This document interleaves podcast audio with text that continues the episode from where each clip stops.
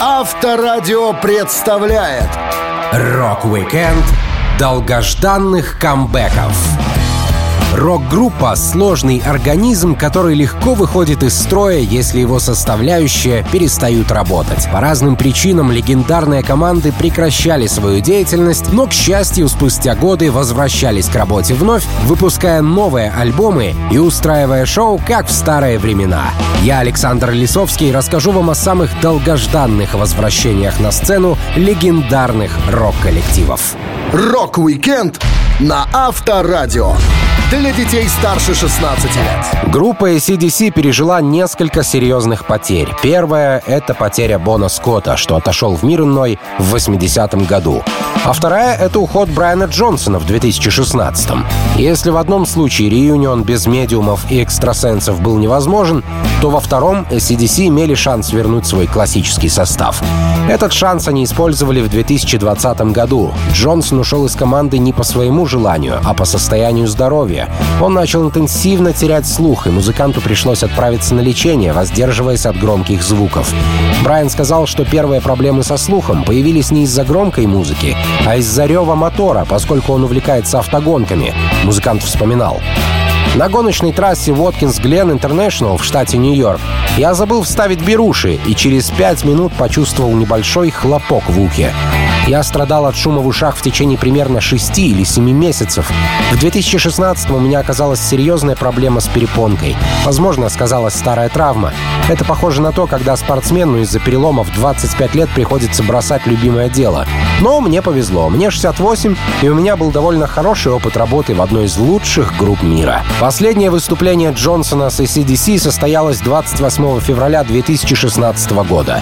В интервью он заявил, что неплохо выступил и намекнул, что, возможно, не вернется. После ухода Джонсона ребята решили продолжить работу и взяли на вокал фронтмена Guns N' Roses Эксона Роуза, чтобы завершить оставшихся десять концертов в Северной Америке и двенадцать концертов в Европе. Эксон рассказывал, как его пригласили в команду Янгов. «У нас и эй си/ди си был общий продюсер Оби. Когда я прочитал новость о Брайане, я просто позвонил Оби, чтобы узнать, могу ли я чем-нибудь помочь. Я даже не думал, что, так напомнив о себе в нужный момент, могу стать претендентом на место Джонсона, а тем более заменить его в группе». Эксель Роуз достойно выступил вместо Брайана Джонсона на концертах эй си/ди си. Но поклонники команды все же ждали возвращения оригинального вокалиста.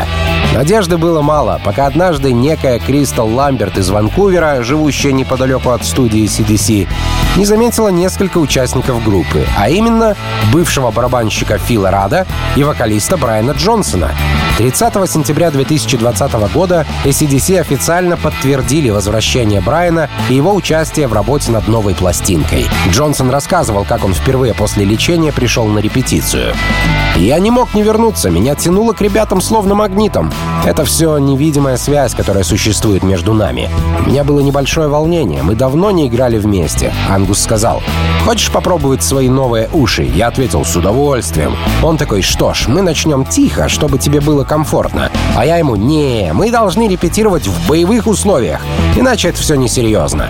Ангус говорит: «Окей, что играем?» А я говорю: «Давай Back in Black». тридцатого ноября две тысячи двадцатого года вышел альбом эй си/ди си Power Up. Вокальную партию для всех двенадцати треков записывал выздоровевший и вернувшийся Брайан Джонсон. Мало того, пластинка собрала и других участников старого состава эйсиков — барабанщика Фила Рада и бас-гитариста Клифа Уильямса. Эксел Роуз сосредоточил свою работу над Guns N' Roses, где ему самое место. А фанаты эй си/ди си получили всех любимых участников команды в одном наборе, что стало сюрпризом не только для них, но и для самих музыкантов. Рок-уикенд долгожданных камбэков на Авторадио. Группа Red Hot Chili Peppers больше всего известна своим составом. Кидис, Фли, Смит и гитарист Джон Фрусчанте. Это далеко не первоначальный состав команды, но многие знают и любят перчиков именно в таком виде. Поэтому фанатам было грустно, больно и обидно, когда Джон Фрусчанте покинул Пепперс в девяносто втором году. нужно заметить, Фрущ уходил и возвращался в группу дважды, и оба камбэка стали настоящей сенсацией. В начале девяностых у гитариста были большие проблемы с алкоголем и прочими излишествами. Вокалист группы Энтони Кидис вспоминал: «Мы прибыли в Японию в начале мая девяносто второго года. Джон демонстрировал какое-то странное поведение. В ту ночь перед концертом в Токио Фрущанто был уверен, что он плохо вооружен против каких-то фанаток и что ему грозит опасность, и его арестуют или депортируют. Фрущ ходил всегда обкуренным, к тому же он серьезно злоупотреблял вином. На следующее утро нам сказали, что Джон ушел из группы и что он хочет улететь домой сейчас же». Эта новость стала большим ударом для перчиков. Следующие концерты по плану проходили в Австралии, и отменять их никто не собирался. Кидис с ребятами поехали в номер Джона и пытались его уговорить остаться, но это оказалось бесполезно.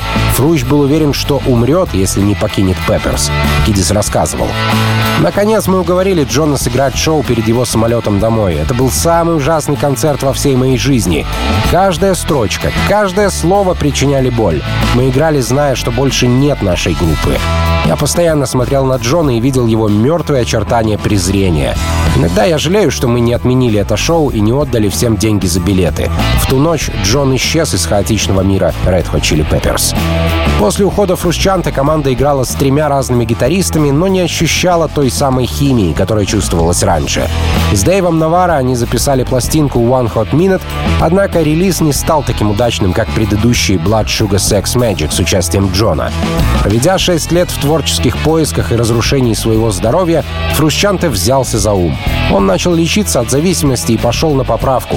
Кидис делился: «Я навестил Джона, наши беседы были редкими и необычными. Время от времени мы обсуждали песни Нирвана или картины да Винчи.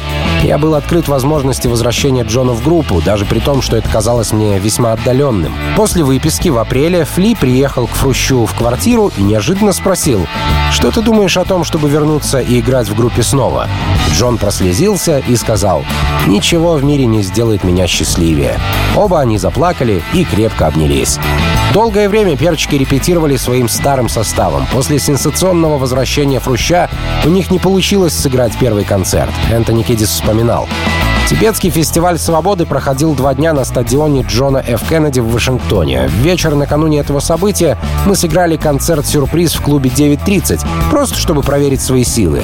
Пришел день шоу, всю местность охватила гроза, и в середине фестиваля молния ударила прямо в девушку, что привело к эвакуации всего стадиона и отмене оставшихся выступлений». Тем не менее, Джон Фрущанто снова вписался в команду как влитой и записал с перчиками альбом «Californication». В две тысячи девятом году он снова уходил, а в две тысячи девятнадцатом снова вернулся. Так что гитарист устроил целых два грандиозных камбэка, и оба раза блудного Фруща тепло встречали как друзья по группе, так и поклонники Red Hot Chili Peppers. Рок-уикенд долгожданных камбэков на Авторадио. Есть группы, которые, как Led Zeppelin, после утраты одного из участников не готовы выступать под прежним названием и разбегаются для работы над сольными проектами. Но команда Queen не из таких. Роджер Тейлор, Джон Дикон и Брайан Мэй тяжело переживали утрату Фредди Меркьюри в девяносто первом году. Но, тем не менее, группа смогла возродиться и сделала это несколько раз с разными вокалистами. У Queen был один из самых харизматичных фронтменов мира, и найти замену такому человеку вроде как совсем нереально. Тем не менее, выпустив альбом Made in Heaven с материалом, который успел записать Фредди при жизни, Брайан и Роджер нашли себе нового певца. Нужно заметить, что басист Джон Дикон предпочел уйти на покой и не продолжать выступления с новыми Queen. Роджер Тейлор говорил: «Джон предпочитал оставаться в тени. Он сильно переживал смерть Фредди и полностью прекратил музыкальную деятельность. На самом деле он в какой-то степени социопат. Мы общаемся только по делам, но все наши действия с ним полностью согласованы. Он даже одобрил актера, играющего его роль в «Богемской рапсодии». Оставшись наедине с неизвестностью, гитарист Брайан Мэй и барабанщик Роджер Тейлор тоже подумывали свернуть музыкальную лавочку Queen. У каждого были дела и сайд-проекты, но в две тысячи четвертом году им попался вокалист Free, Bad Company, The Firm и The Law Пол Роджерс. Мэй вспоминал: Мы думали, что все кончено. Роджер и я были убеждены, что продолжать дальше невозможно. Как только мы потеряли Фредди, дух пропал. У нас даже не было желания выступать. Альбом Made in Heaven девяносто пятого года должен был стать последней главой, и мы оба хотели уйти в нашу сольную работу. А потом совершенно случайно мы встретили Пола Роджерса и подумали: «Хм, давайте поработаем с этим парнем и посмотрим, что из этого выйдет». Так, в две тысячи четвёртом году группа возродилась под названием Queen и Пол Роджерс. Они пели песни Queen и Free. Команда часто выступала на благотворительных концертах и в две тысячи восьмом году выпустила альбом The Cosmos Rocks. Брайан говорил, что пластинка получилась достойной. «Я горжусь этим альбомом. Я думаю, что в нем есть действительно хорошие вещи. Он сильно недооценен. Мы повеселились на славу. Пол здорово выступал с песнями Queen, а мы здорово пели All Right Now и другие его песни. Мне нравилось путешествовать по миру, играя этот материал. Какое-то время все было круто. Но в конце концов Полу нужно вернуться к своей карьере. Мы расстались в очень хороших отношениях и поддерживаем связь». Роджерс разбежался с Мэем и Тейлором, поскольку Queen занимала много времени. Музыкант хотел пожить своей жизнью, пообщаться с близкими и познакомиться с собственной собакой. Он говорил: «Быть в группе — это всепоглощающее, а мне нравится жить. После ухода из Queen я решил прекратить эти мега-четырехмесячные туры. Я наслаждаюсь тем, что могу долго оставаться дома, и самое удивительное, что моя собака начала узнавать меня и не набрасываться, как на грабителя, когда я возвращаюсь домой». В две тысячи девятом году Queen устроили еще один камбэк, который стал очень нашумевшим. Они взяли на роль вокалиста участника шоу «Американский идол» Адама Ламберта. После того, как Адам спел «Богемскую рапсодию» в программе, Мэя завалили просьбами принять парня в группу. Они с Тейлором присмотрелись к исполнителю и сделали новым вокалистом Queen, с которым играют на концертах, но обходятся без студийных альбомов. Рок-уикенд долгожданных камбэков на Авторадио. Группа Мотли Крю всегда была настолько скандальной, что одиннадцать лет существования коллектива уже можно было считать рекордом. С тысяча девятьсот восемьдесят первого по девяносто второй год Винс Нил, Мик Марс, Ники Сикс и Томми Ли худо-бедно дружили друг с другом, выступали, гастролировали, записывали альбомы, вытворяли странные вещи и выкручивались из безвыходных ситуаций. Но время шло, злость накапливалась, и золотая четверка мотликов распалась в девяносто втором году, оставшись без вокалиста Винса Нила. Пьянство Нила начало сказываться на его способности выступать, и после того, как он не явился на репетицию группы десятого февраля девяносто второго года, Сикс, Ли и Марс согласились, что вокалист тормозит команду. Ники вспоминал: «Винс начал брать четверги и пятницы, чтобы уехать на гонки, а возвращался обычно поздно в понедельник. Поэтому каждую неделю у нас было самое большее два с половиной дня для работы в студии. Как-то раз в назначенное время он не появился и не отвечал на звонки. Мы послали ему факс, и пятнадцать минут спустя в студии зазвонил телефон. «Мужик, я сожалею», — сказал он. «Где ты был?» — спросил я. «Мы пытались дозвониться до тебя целых четыре часа. Что за фигня?» «Я знаю, телефонные линии оборваны». Это вывело меня из себя. «Телефонные линии оборваны? Тогда как, черт побери, пришел факс? Мы хотим видеть твою задницу здесь, прежде чем по-настоящему разозлимся». На репетиции Винс вел себя ужасно. Ему не нравилась ни одна из песен группы. Он постоянно смотрел на часы и не мог сосредоточиться на работе.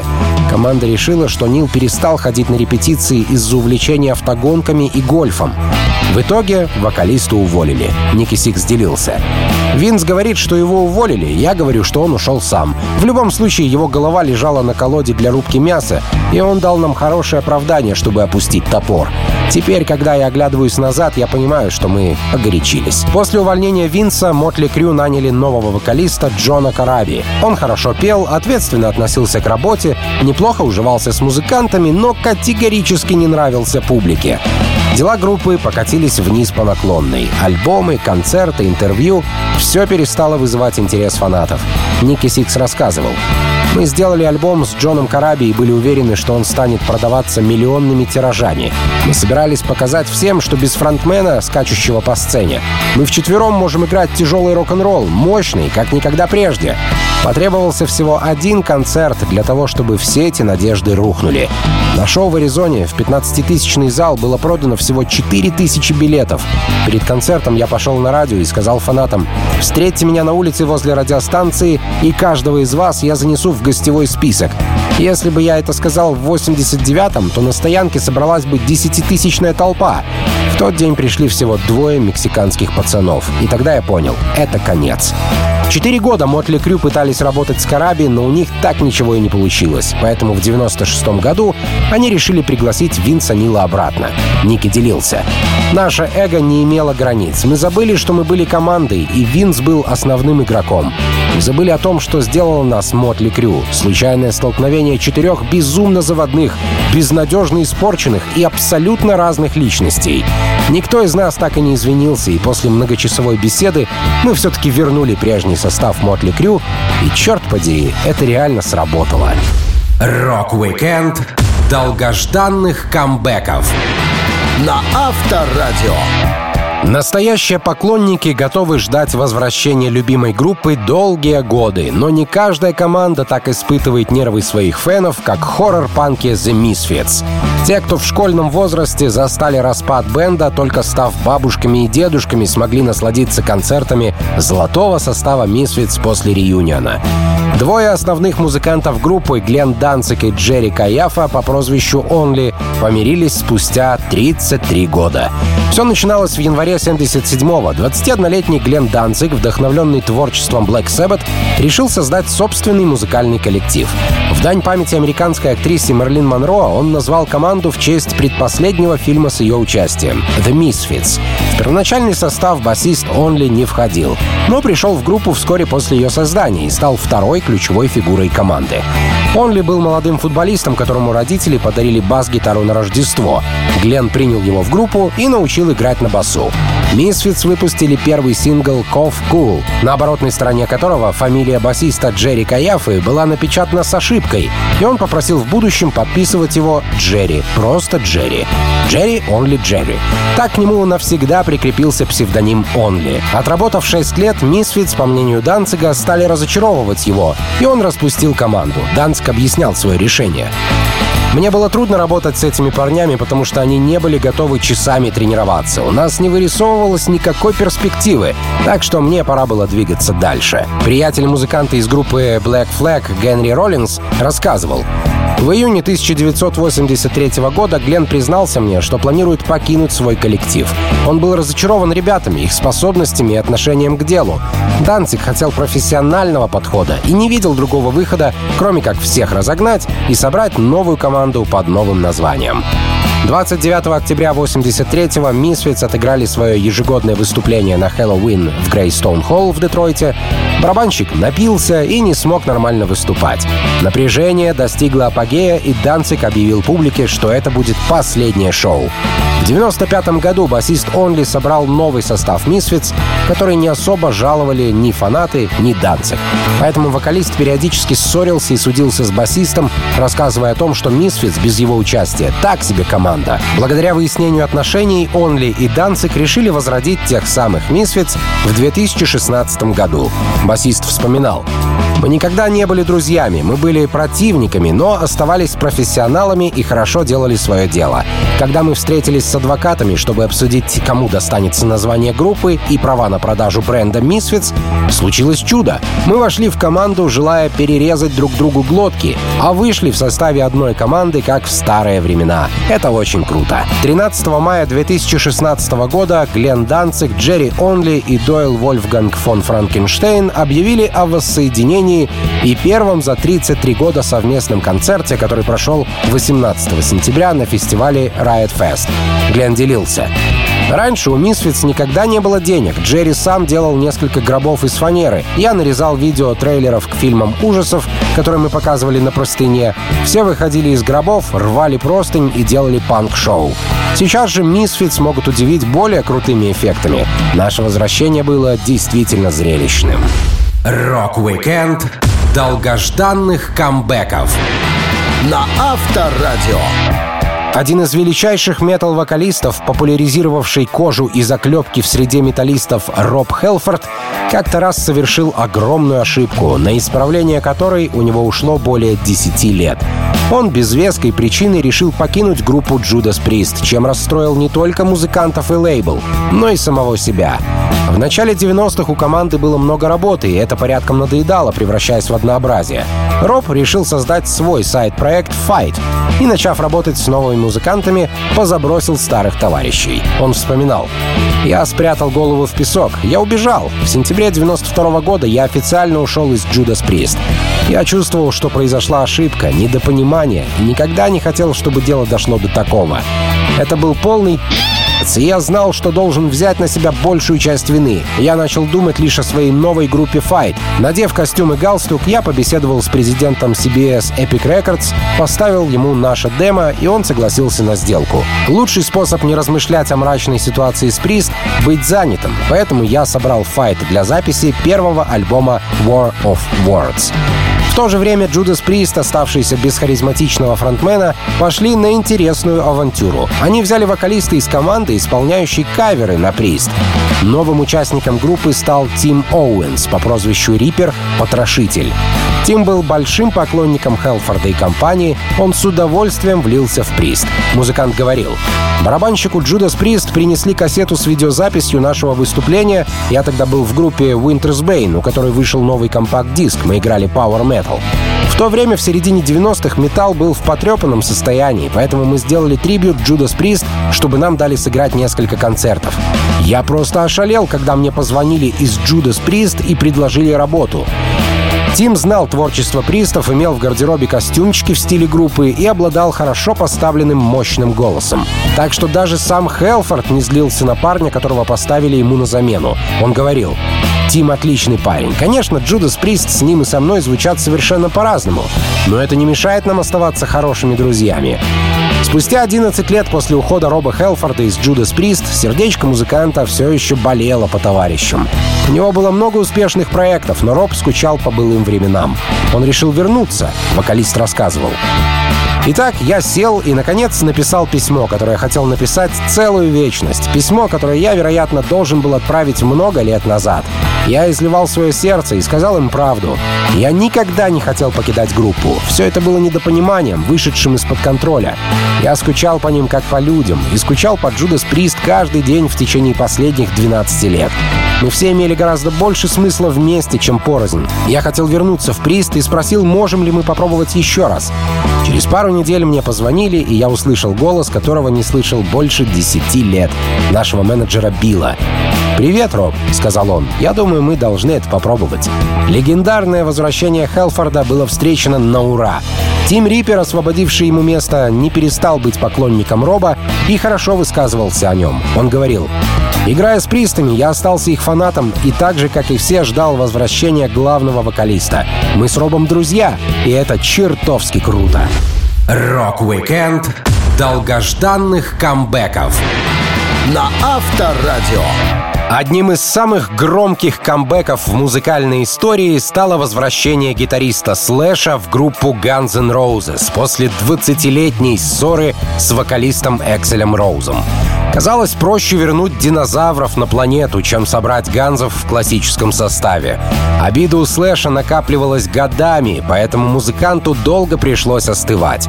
Эксел всегда был сложным человеком, и в далеком девяносто шестом году его выходки привели к уходу Слэша из команды. Гитарист рассказывал: «Я года три терпел все фокусы Эксела, но прощал, а потом снова получал пощечины. Наши репетиции всегда проходили очень поздно, и еще позже, когда появлялся Роуз. Если он вдруг решал прийти, происходило это в час или в два ночи. Мы играли около часа, а потом нам надоедало, и мы шли домой, а он оставался в студии один. За все время, которое мы провели на репточке, я ни разу не слышал, чтобы он пел. Обычно я возвращался домой около трех часов ночи, и в одну из таких ночей я подумал о том, чтобы свалить из группы». Слэш позвонил в офис и сказал менеджеру, что он больше не придет. Музыкант решил покинуть команду мирно, не спорить за права, название и не устраивать шумиху в прессе. Так группа Guns N' Roses перестала быть той командой, которую привыкли видеть и слышать поклонники.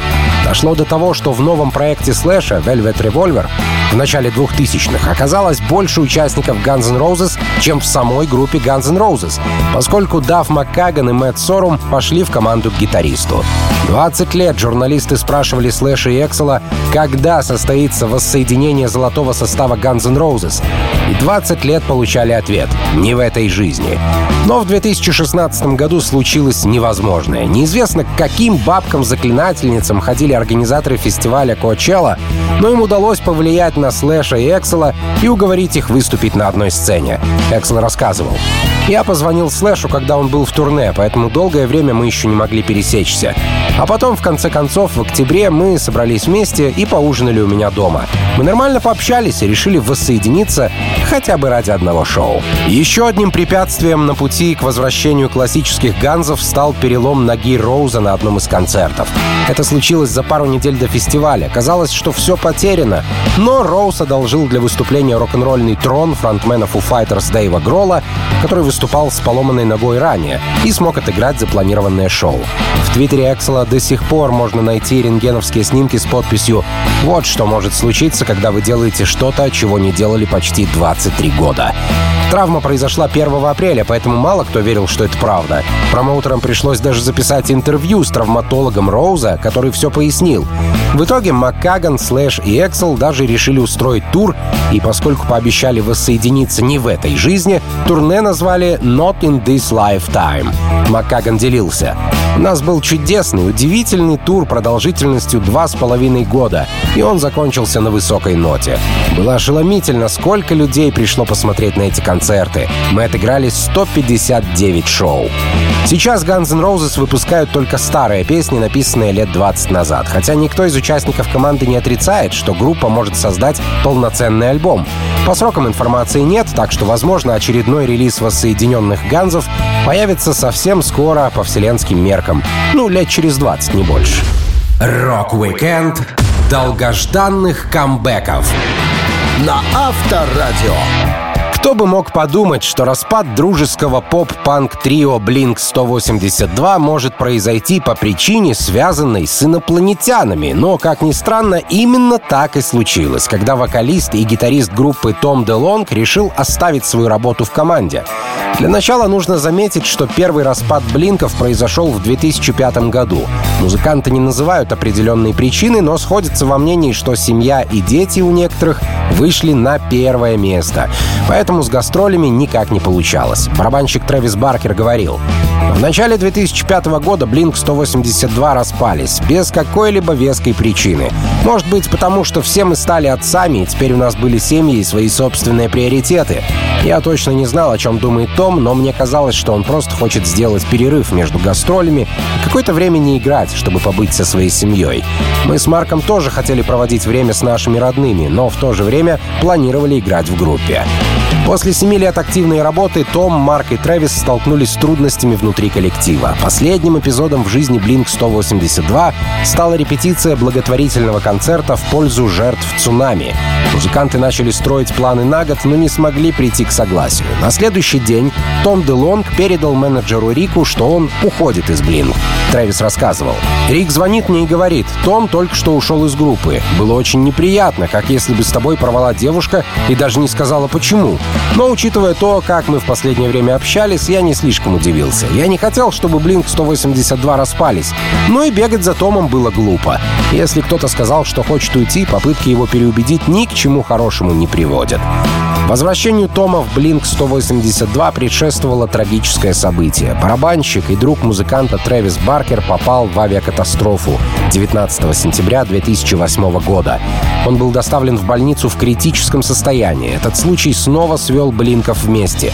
Трэвис делился: «Когда я поступил в ожоговый центр в Джорджии, мне стал писать Том. Он прислал мне фотографию, где мы втроем на подводной лодке на Ближнем Востоке, как раз в то время, когда мы давали концерт на военно-морской базе в Бахрейне. Она служила символом нашего прошлого. На другом снимке по нему ползали его дети, такая у него теперь была жизнь. До этого я не разговаривал с Томом лет пять и не надеялся, что снова с ним поговорю. Я смирился с тем фактом, что Блинки распались, и давно стал жить своей жизнью. Но когда я получил эти письма, написанные от руки, стало очевидно, что ему не все равно. Я позвонил Тому из больницы, он шутил о том, что я валяюсь днями в постели, и спрашивал, голый ли я. Когда мы попрощались, я сразу набрал Марку и сказал: «Том такой классный и смешной, он все тот же парень, которого мы знали когда-то. Мне было приятно с ним пообщаться». Помирившись и собравшись вместе, впервые почти за пять лет группа выступила на сцене в качестве ведущих на церемонии вручения премии Грэмми в феврале две тысячи девятого года и объявила о своем воссоединении. Но через пять лет после грандиозного камбэка Том снова ушел из команды. На сей раз он решил уделить больше внимания своему уфологическому проекту. Он изучает инопланетян, собирает факты их существования и документирует свои исследования. блинк сто восемьдесят два взяли гитариста и вокалиста Мэтта Скибу из группы Alkaline Trio и до сих пор записывают с ним новый материал.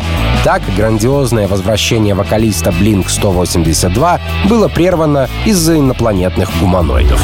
Рок-уикенд долгожданных камбэков на Авторадио. Группа Black Sabbath переживала множество изменений состава с момента своего основания в тысяча девятьсот шестьдесят восьмом году. Одних вокалистов в команде побывало семь штук, не говоря уже о других музыкантах, игравших под предводительством гитариста Тони Айоми. Только сам Тони стал человеком, выступающим во всех составах команды. Но самые любимые для слушателей компании Black Sabbath считаются Тони Айоми, Оззи Осборн, Гизер Батлер и Билл Уорд. Четверка, которая начала этот долгий, тернистый музыкальный путь. Отыграв десять лет в группе, Оззи Осборн был первым уволен за алкоголизм и все вытекающие последствия. Музыкант сильно расстроился, поскольку чувствовал несправедливое отношение к своей персоне. Он делился: «О том, что я уволен, мне сообщил Билл Уорд. Это было двадцать седьмого апреля семьдесят девятого года, в пятницу днем. Я бы солгал, сказав, что не чувствую предательства со стороны Black Sabbath. Мы были четырьмя парнями из одного города, которые выросли в одном районе. Мы общались как братья, как одна семья. И увольнять меня за то, что я все время ходил в г... лицемерное х... В те времена мы все были в г... Так Black Sabbath в привычном составе перестали существовать. До девяностых годов дороги Тони Айоми и Оззи Осборна практически не пересекались. Конечно, у музыкантов случались какие-то совместные халтурки, вроде выступления на Live Aid в восемьдесят пятом, но снова возродить прежних Black Sabbath в классическом составе получилось лишь в тысяча девятьсот девяносто седьмом году. Легендарным камбэком команда обязана Шерон Осборн. Оззи рассказывал: «После концерта Live Aid я общался с Тони всего пару раз. Например, мы давали что-то вроде совместного концерта в Оранж-Каунти в конце турне No More Tours в тысяча девятьсот девяносто втором году. И однажды Шерон сказала: «Знаешь, кто станет идеальным хедлайнером фестиваля Ozfest девяносто семь? Ну кто? Black Sabbath». «Что? Шутишь? Вроде от них остался только Тони, и последний альбом даже не попал в чарты». «Нет, настоящая Black Sabbath. Ты, Тони, Гизер и Билл. Снова вместе, восемнадцать лет спустя. Пора, Оззи, топор войны зарыт раз и навсегда».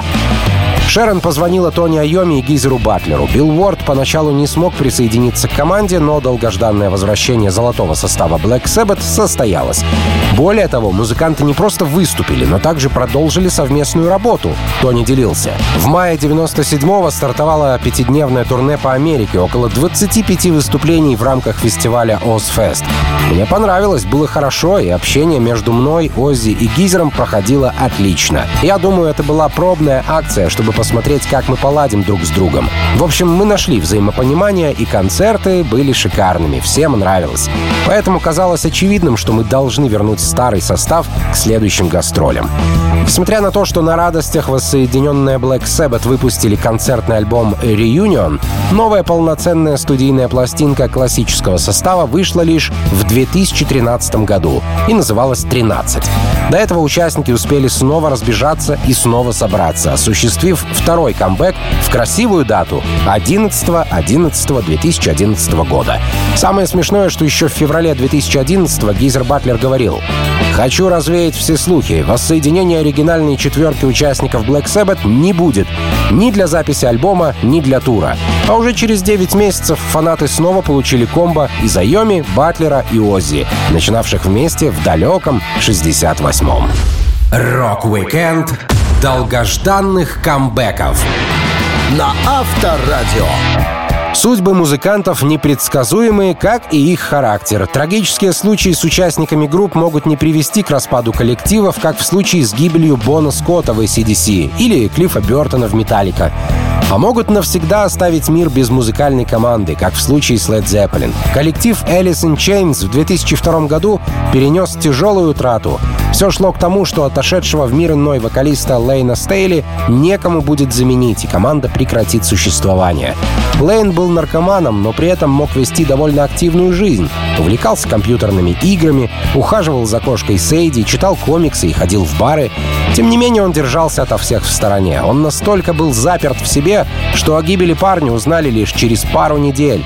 Причиной смерти стала передозировка. Стейли чувствовал, что конец близок. В последнем интервью он говорил: «Я знаю, что умираю. Я отстойно себя чувствую. Это гребаное употребление наркотиков похоже на инсулин, необходимый диабетику, чтобы выжить. Моя печень не работает, и меня все время тошнит. Боль больше невозможно выносить. Не думаю, что мне много осталось». Когда не стало Лейна, не стало и группы Alice in Chains. Официально команда не объявляла о своем распаде, но это и так было ясно. Оставшиеся участники смирились с утратой и начали активнее заниматься своими сольными проектами. Катализатором возрождения легендарного Ударной гранж-команды стало землетрясение в Индонезии. Музыканты решили дать благотворительное шоу, чтобы собрать деньги в помощь пострадавшим. Гитарист-основатель Alice in Chains Джерри Кантрелл говорил: «По всему миру начались мероприятия по сбору денег, и тут мне звонит наш барабанщик Шон Кинни и говорит: почему бы нам не сделать что-нибудь? Мы соберем немного денег и поможем людям. Мы просто устроим разовое шоу, соберемся вместе, сыграем песни, пригласим друзей, и я напишу пару мелодий». В итоге группа вновь вышла на сцену в две тысячи пятом году, разбив вокальные партии на разных участников и взяв в помощники знакомого музыканта Уильяма Дюваля. Выступление планировалось одноразовым, и никто не думал возрождать группу, пока музыканты вновь не почувствовали сцену и не захотели вернуться в былые времена. Джерри делился: «Мы не заинтересованы в том, чтобы наступать на богатое наследие нашего друга и вокалиста Стейли. Наша группа придерживалась подхода Led Zeppelin и не хотела возрождаться. Но теперь мы готовы рискнуть. Трое из оригинальной четверки Alice in Chains снова вместе. Мы не планируем перечеркивать прошлое. Мы будем помнить Стейли и двигаться дальше. То, что нашего друга здесь нет, не означает, что его наследие не стало. Он до сих пор говорит с людьми своими песнями, и нам нечего стыдиться». Новый вокалист и ритм-гитарист Alice in Chains Уильям Дюваль стал не только записывать материал и выступать с ребятами на концертах. Он сразу принял активное участие в написании песен для возродившейся команды. Музыкант рассказывал: «Мы всегда пишем песни вместе. Вот, к примеру, трек «Less than my kind». Я помню, Джерри позвонил мне и сказал: можешь приехать? У меня нет вдохновения. Я такой: да, у меня тоже нет никаких идей. Сейчас приеду. А по пути через холм к его дому я увидел на полу своей машины салфетку, на которой были слова «такой молодой, такой наглый, такой нечестивый». Должно быть, я в какой-то момент нацарапал это и выбросил. А теперь мне эти строки очень пригодились. Я начал писать песню в голове по дороге к нему домой. Мы кое-что доработали. Получился неплохой трек для первого альбома вновь вернувшихся Alice in Chains». Rock-Weekend долгожданных камбэков на Авторадио.